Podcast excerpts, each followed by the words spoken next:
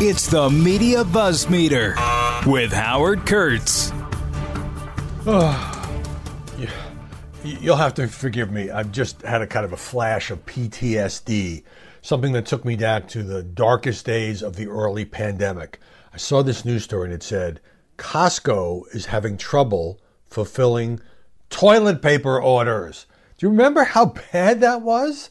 I, it was unbelievable. You couldn't get toilet paper anywhere. I remember the, the word in my neighborhood was, you know, the shipment was coming in to the local CVS. It was like Mondays at seven at night. And you would go there, and I, I went there once, and there were police officers stationed outside as the truck was unloading.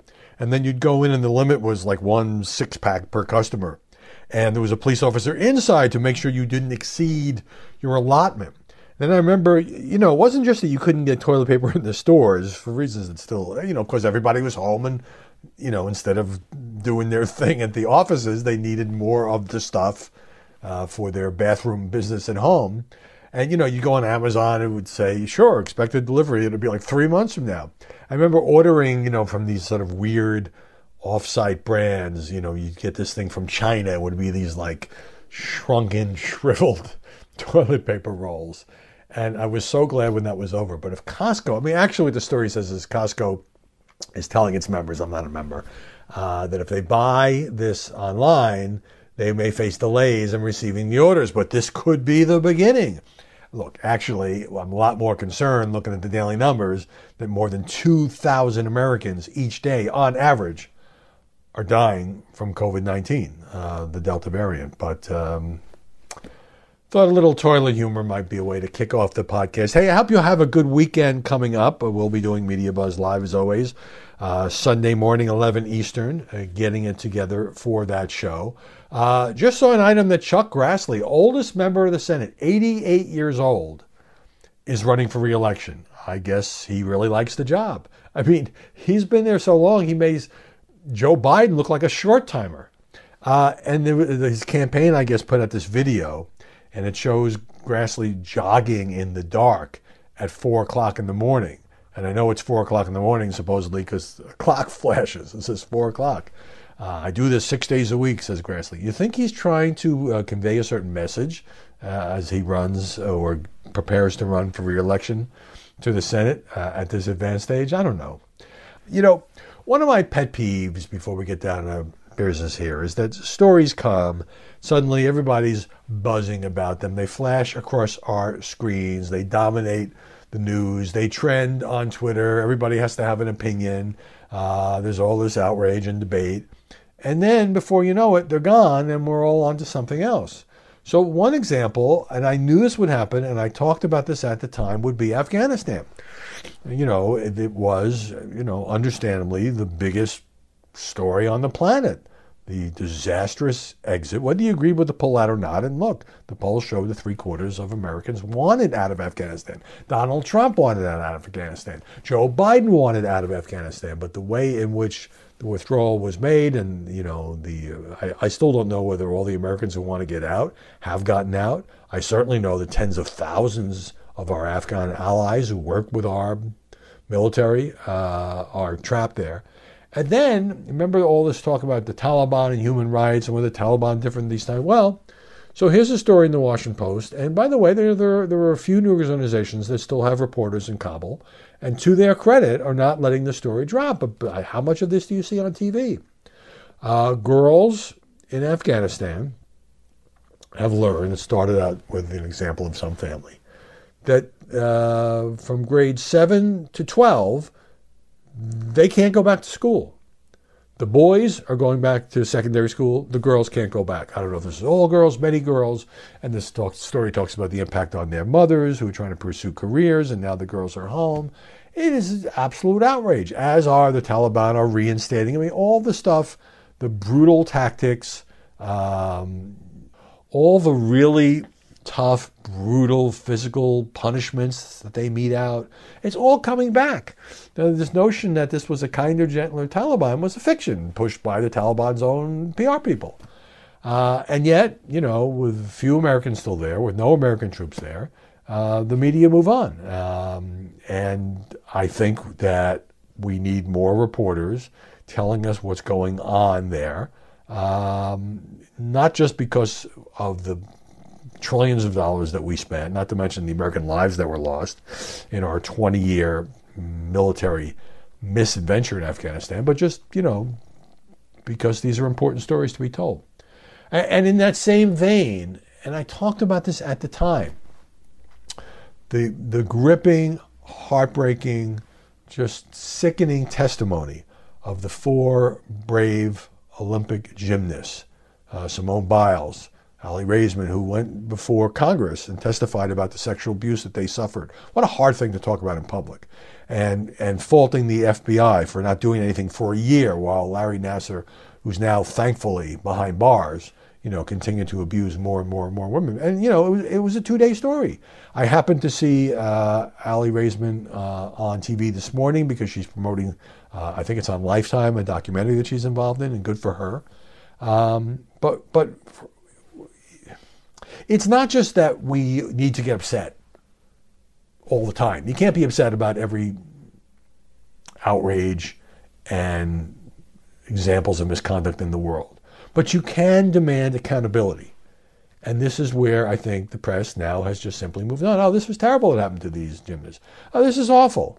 Um, what's the latest on Gabby Petito? You know, because that's now the missing white woman syndrome story of the week or the month. Uh, and the questions about the FBI and the agents who were so cold toward these women and didn't investigate and didn't write a report and in some cases lied to the Bureau.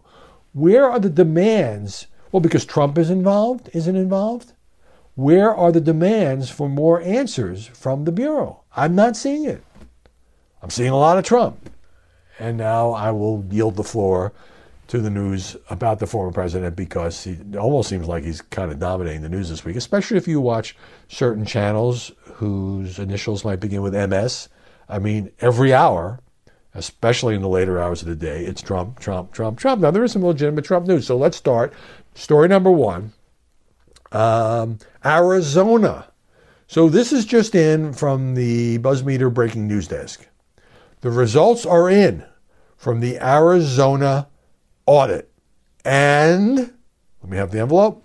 Joe Biden wins Arizona. Okay, well, Joe Biden won Arizona by about 10,000 votes back in November of 2020. Uh, that was checked on, um, and there was never anything to contradict it. But then Republicans in the Arizona State Senate, and by the way, this is based on a draft report that leaked out last night. I'm looking here at a New York Times story about it. Uh, the actual report we'll see later today as I'm speaking to you. But um, the, the, Maricopa County was the focus of you know where Biden racked up a lot of a pretty big margin against Trump that helped him win the state. So Republicans in the state Senate said, uh, you know, we don't trust this. So we want an audit. This was not authorized by the county. It was commissioned, it was, you know, completely partisan operation where they hired a firm to do the audit that had never done any election fraud work or election investigations at all. And they were called the Cyber Ninjas which just always makes me think of Teenage Mutant Ninja Turtles. Teenage Mutant Ninja Turtles. If you're a parent, you have to watch shows like this when your kids were growing up. So the Cyber Ninjas have a draft report, and they found, in fact, they did find uh, that the numbers changed. Listen to this 99 more votes for Joe Biden, 261 fewer votes for Donald Trump in Maricopa County, which is the county that includes Phoenix. Uh, so uh, the county kind of put this out to kind of get the jump on it. The county's canvass of the 2020 general election was accurate, and the candidates certified as the winners did, in fact, win. Then it criticized this review, this partisan audit, as littered with errors and faulty conclusions. Now, this cost $6 million that was paid for by very conservative groups and Trump defenders. So obviously, they had a vested interest in finding that Biden didn't win by the same margin in Maricopa County to the extent that if, if, if, it was a swing of 10,000 votes, obviously they could at least make the argument. And I don't know what was going to happen. They were just going to even if, if, if it had gone the other way, that doesn't kick Joe Biden out of the White House. There's no mechanism for doing this. And also, he would still have won the Electoral College. But now you have other states. Oh, by the way, you know what other state, uh, under pressure from Donald Trump to the state's Republican governor, is going to conduct an audit of certain counties? Texas, which makes no sense because Donald Trump won Texas. He won Texas by 6%. I mean, he won it easily. Why would you do this in a state that you won? I don't get it. I don't even see what the political point being made is. But here's Trump last night. Everybody will be watching Arizona tomorrow to see what the highly respected auditors in Arizona State Senate found regarding the so-called election. Did he know at that time that it didn't go his way? All right, so the alleged discrepancies found by the ninjas in their ninja-like way, um, that the claim that some ballots were cast by people who had moved before the election, that election-related computer files were missing, and that some computer images of ballots were missing. Now, I don't say that this is impossible. No elections are perfect. But does this rise to the level of widespread fraud? Even if this were true, and I don't know, we haven't seen the final report. Uh, uh, the story in the Times says Republicans in the state Senate began pushing for this inquiry back in December after a day long meeting with Rudy Giuliani. Republican president of the state Senate, Karen Fann, she insisted this was a nonpartisan effort. All right. Related story, uh, reading this one from the Washington Post. The House January 6th committee, which is obviously, you know, uh, dominated by Democrats, um, commissioned by Nancy Pelosi, who did put Liz Cheney on as the vice chairman after she rejected some of Kevin McCarthy's own nominees. Well, it's issued its first subpoenas, and four people have been subpoenaed, and they are former White House Chief of Staff Mark Meadows, former Deputy Chief of Staff and social media guru Dan Scavino. Steve Bannon, the longtime campaign advisor to Donald Trump, and for eight months, uh, a top White House official, and a guy named Kash Patel, who was Chief of Staff to the acting Defense Secretary right before the January 6th riot at the Capitol. Uh, Trump's temporary replacement after he got rid of Mark Esper. Okay, so uh, Trump and his team are obviously been highly critical of this January 6th committee. Remember, there was supposed to be an independent commission, but the Republicans wouldn't play ball on that. And of course, they're going to issue subpoenas. And of course, there's going to be a court fight about this. I'm sure that Trump will make certain of that. Um, but who do you go to? You go to the people in and around Trump world who were talking to the president at the time about what became the riot at the Capitol. Uh, I don't know who they thought. You know, it's really interesting in Mark Meadows' case because not only is the White House chief of staff, and you get into these questions about executive privilege, but he's a former congressman. But obviously, the Democrats uh, who control that committee are not going to worry about the fact that you know Meadows served time on Capitol Hill. Okay, here's Trump. Hopefully, the unselect committee will be calling witnesses on the rigged presidential election of 2020, which is the primary reason that hundreds of thousands of people went to Washington, D.C. in the first place. So Trump um, said he would fight by invoking executive privilege. And look, yes, many, many, many people came to Washington at his urging because they wanted to contest and pressure Congress not to accept the, the legitimate findings of the Electoral College. And that turned into a riot. It turned into violence. It turned into police officers being assaulted. It turned into 600 people being arrested. No other way to put it. Uh, now, will there be an absolute attempt to paint this January 6th House committee as overly partisan? Yes. Could the committee play into the critics' hands? It's possible. But all we have now are the initial subpoenas, which are for records and ultimately for depositions. All right, story number two. Uh, coming back to COVID. Uh, the CDC director, Rochelle Walensky, this is late last night, overruled her agency's advisory panel about these booster shots. She has the power to do that. It's rare, but not unprecedented. And basically, Walensky, and I think that her the way she's communicated throughout this pandemic has not exactly been the best. But I think this is a good move because she's making these booster shots available to more people with the decision that she made. However, this only applies to the Pfizer shots because the CDC says it hasn't gotten the data yet for Moderna and J&J.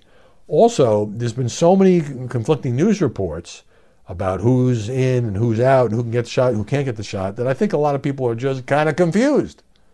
I mean, I had to go back over this and read it very carefully.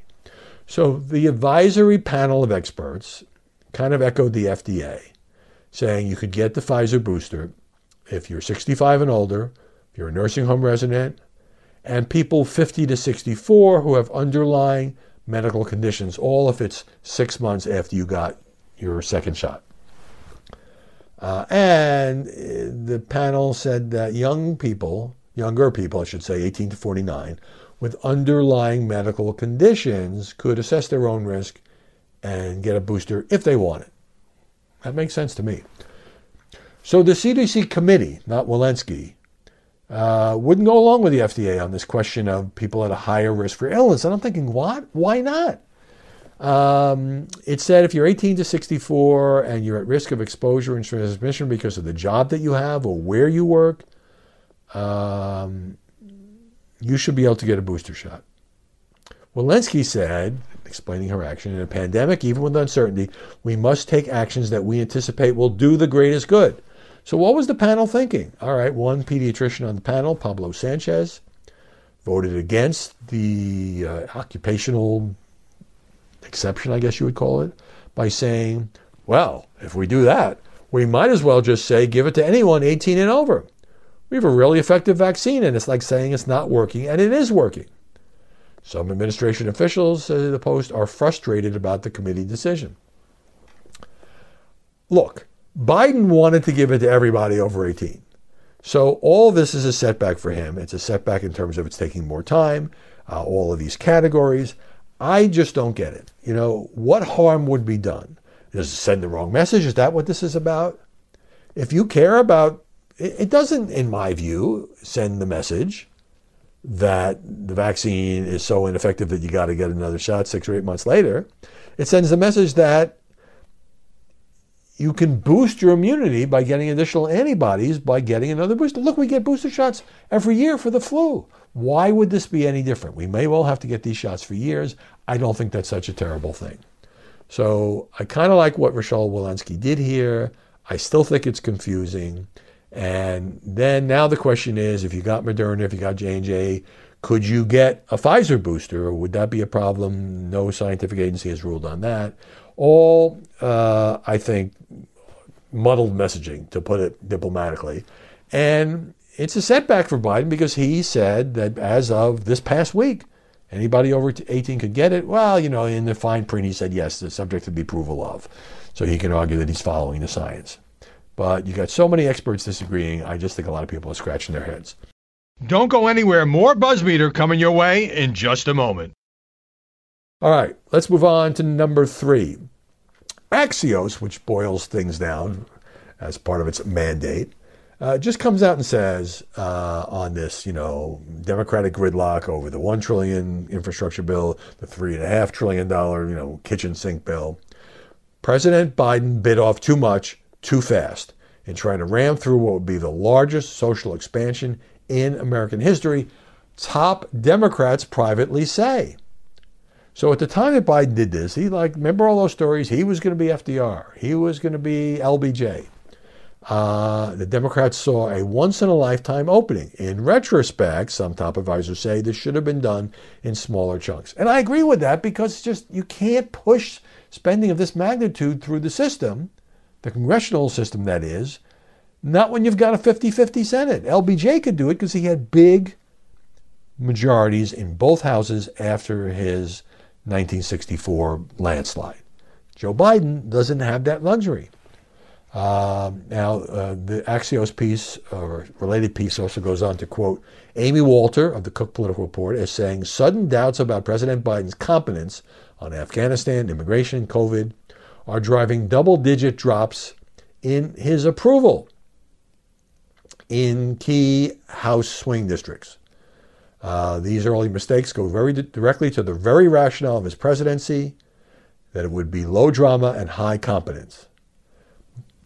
Uh, Biden, according to Amy Walters, looks more like a helpless bystander than an experienced Capitol Hill dealmaker, watching from the sidelines as his party struggles with internal divisions.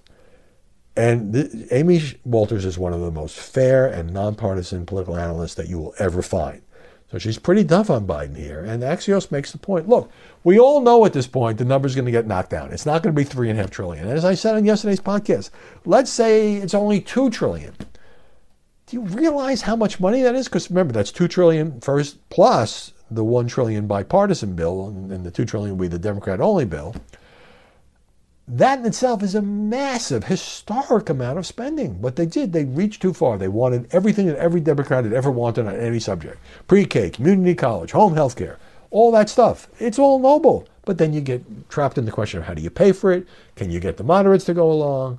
Uh, it's a mess, and I don't know that it's a mess that's going to be resolved anytime soon. And one more thing on this Jonah Goldberg of the Dispatch.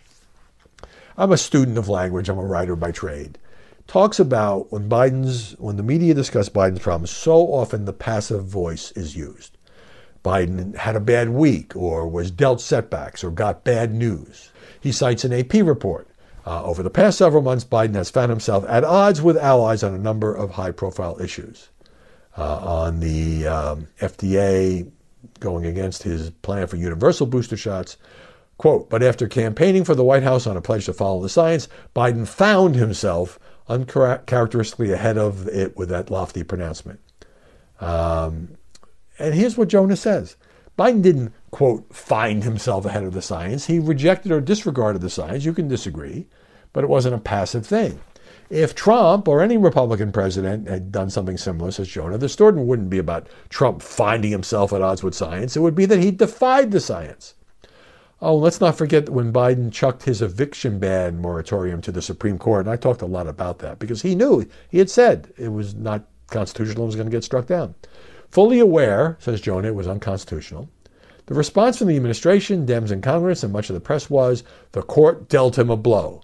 No, he chose to have that blow dealt to him so he could then blame the court for doing its job. I, mean, I just think language is important, and so often we use, too many journalists use the passive tense when talking about Joe Biden. By the way, the situation at the border hasn't gotten any better, but the administration has now decided, because the optics are so terrible, that Border Patrol agents will not be riding uh, on horses as they try to push or control Haitian migrants. Uh, the, the images from that, I think, are as bad as anything I've seen. You got these feds mounted on horses, and these black refugees, that's what they are from Haiti. Um, it's, it's just awful. Absolutely awful. All right, number four. There's a new documentary coming out on Disney Plus in a matter of days. It's called Fauci, and it's about Anthony Fauci. And I just watched the trailer, and it is unbelievably positive. It paints him as you know a superhero. Uh, it's got interviews his daughter. Uh, New York Times even says, you know, he's uh, he's interviewed wearing sunglasses beside his backyard pool, saying he faced a firestorm of the crazy far right, accusing him of trying to be a movie star. Well, now he is kind of a movie star. Uh, in this documentary, uh, Fauci talks about the extreme far right QAnon jerks who threatened him and his family, and that's regrettable. Um, he says he doesn't want to. He, he tells the film crew, "You can't interfere with what I'm doing. This is not going to be a take one, take two, take three on a movie set." But he likes it as an honest, down to earth documentary. So what the Times says is, um, this is overwhelmingly admiring. Cameos by Fauci fans, including George W. Bush, including Bono, who worked with him uh, to combat the AIDS epidemic around the world. There's one critic in there who writes for the New York Times, talks about his flip flop on masks. But by and large, this is um, a very complimentary. And look, all the people who think that Anthony Fauci, and you know, ever since he was working for Donald Trump and Trump would criticize him and even constantly made fun of the fact that he couldn't didn't throw out a very good first pitch at a Washington Nationals game, uh, people on the right have seen Fauci as inconsistent, as wrong, as you know, more concerned with his public image and so forth. Um, how can we expect Dr. Fauci to know the basic facts about the pandemic, says National Review, that he's been talking about on television nonstop for 18 months? Look, I just say this the guy's 80 years old. He's been doing this since the Reagan administration. He's absolutely fair game for criticism. He has made some mistakes, uh, but he cares about this stuff. Now, is it a mistake for him to go on TV so much? Rarely comes on Fox, I should ask, because I know, because I've asked several times. Um, does a lot of friendly interviews. He cooperated with this documentary. He cooperated with a very uh, positive feature in the New York Times. Look, that's what happens when you're a public figure. Uh, as I say, fair game for criticism, but I don't think he should be portrayed as the devil. Finally, number five, about going back to the office post COVID. And this is a piece in the Atlantic by Derek Thompson. And he starts out by saying, Look, I'm pro office. I miss a good eavesdropping, the promise of midday gossip, the quick random question that blooms into a half hour conversation, the magical combustion of creativity forged by these connections. He says, These aren't the things I'm paid to do when I'm in the office. It's not what I'm evaluated for doing. Instead, they're what I think of as soft work. And I think that's a really interesting phrase. Uh, Thompson says in the past year and a half, if it's taught us anything, it's that white collar workers can do hard work from home just about as well as they can do it in the office, maybe even better, precisely because their colleagues aren't interrupting them. And I would just throw in also because they're not spending an hour, an hour and a half in a day commuting back and forth. They have more time to do their work. Uh, but I also felt, you know, maybe I feel it more in the TV business, which is a very collaborative business, or coming out of newspaper newsrooms, um, that there is a lot of cross pollination. There is a lot of synergy because you talk to people uh, who have different beats and different interests, and they say, "Hey, did you see this? And did you see this?" And I think it really helps. Does it help as much as in an insurance company or a defense contractor? Contractor, I don't know. But let me get back to the piece. Soft work is getting coffee with a coworker. It's catching up about the NFL on Monday morning. If networking, schmoozing, gossiping, and mildly annoying people on your floor with, hey, does this idea suck? Our species of behavior, soft work is the genus uh, that contains them. There are, and then he quotes some academic study out of Berkeley that talks about in group connections, those we have with a formal team under a manager. And then there are the out group connections, informal friendships that you have with people throughout the company who aren't necessarily part of your team. And it's these out-group connections that really suffer when everybody's in their own silos, working at home, on Zoom, staring into a uh, screen. So finally, this Atlantic piece says that if today's corporate conventional wisdom were true, the pandemic would have created a hellscape for productivity. It's true. And look, a lot of companies are recognizing this by reducing their amount of office space, space which is going to have an impact on the economy, which is going to have an impact on downtowns in every city. We're already seeing that in Midtown Manhattan and in other places as well. I think Washington's a little less affected because government is such a big driver here, but look, there's a big private sector here too, and a big tech sector as well. Uh, but instead, corporate earnings are rising, wages are rising official measures of productivity are rising in practically every state. So that's true. Like if not working in the office, and obviously this doesn't apply to grocery workers, healthcare workers, hospital workers, teachers, you know, it's a certain slice of the economy. But you would think if it's so bad to work from home that productivity would have nosedived, and that didn't happen. In fact, it went up. So Derek Thompson concludes by saying the debate about offices isn't always really a debate about offices. In many cases, it's a tug of war over tradition, where the pro office crowd essentially stumps for the status quo and disguises its aversion to change by wrapping it in the normative language of good office versus troublesome work from home policies. Well, I just think this is a fascinating subject uh, in part because I've started to go back to the office now a couple days a week. Uh, pluses and minuses. Now, not everybody is there, so some of that synergy is missing, but you do get to talk to people who you wouldn't ordinarily talk to. Or maybe they're people you do talk to, but you don't have to schedule it. You know, you see them in the hall, hey, what's going on? And that, I think, can be very positive. Whether it shows up in productivity studies or not, I think this is a transition now given the stage of the pandemic we're at, that everybody, and lots of people are going to go through. I wish right now this was a radio show so that I could just say, let's open the phone lines, and I'd love to have people call in and talk about their own experiences. Uh, but I'll continue to stay on this because I think culturally, not to mention economically and, and in terms of the economy, this is one of the most interesting things that we all, who would have ever imagined that in America we would have spent a year and a half, many of us would have spent a year and a half at home, or many of our kids learning at home from Zoom. I'm so glad that part is over. They need to be in school. Um, and with that, I want to wish everybody a great weekend. I hope you'll, the weather, fall weather is turning nice, at least in this part of the woods.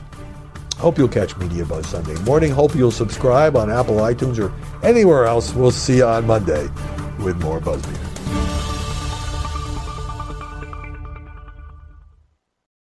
This is Jimmy Failla, inviting you to join me for Fox Across America, where we'll discuss every single one of the Democrats' dumb ideas. Just kidding. It's only a three hour show. Listen live at noon Eastern or get the podcast at foxacrossamerica.com.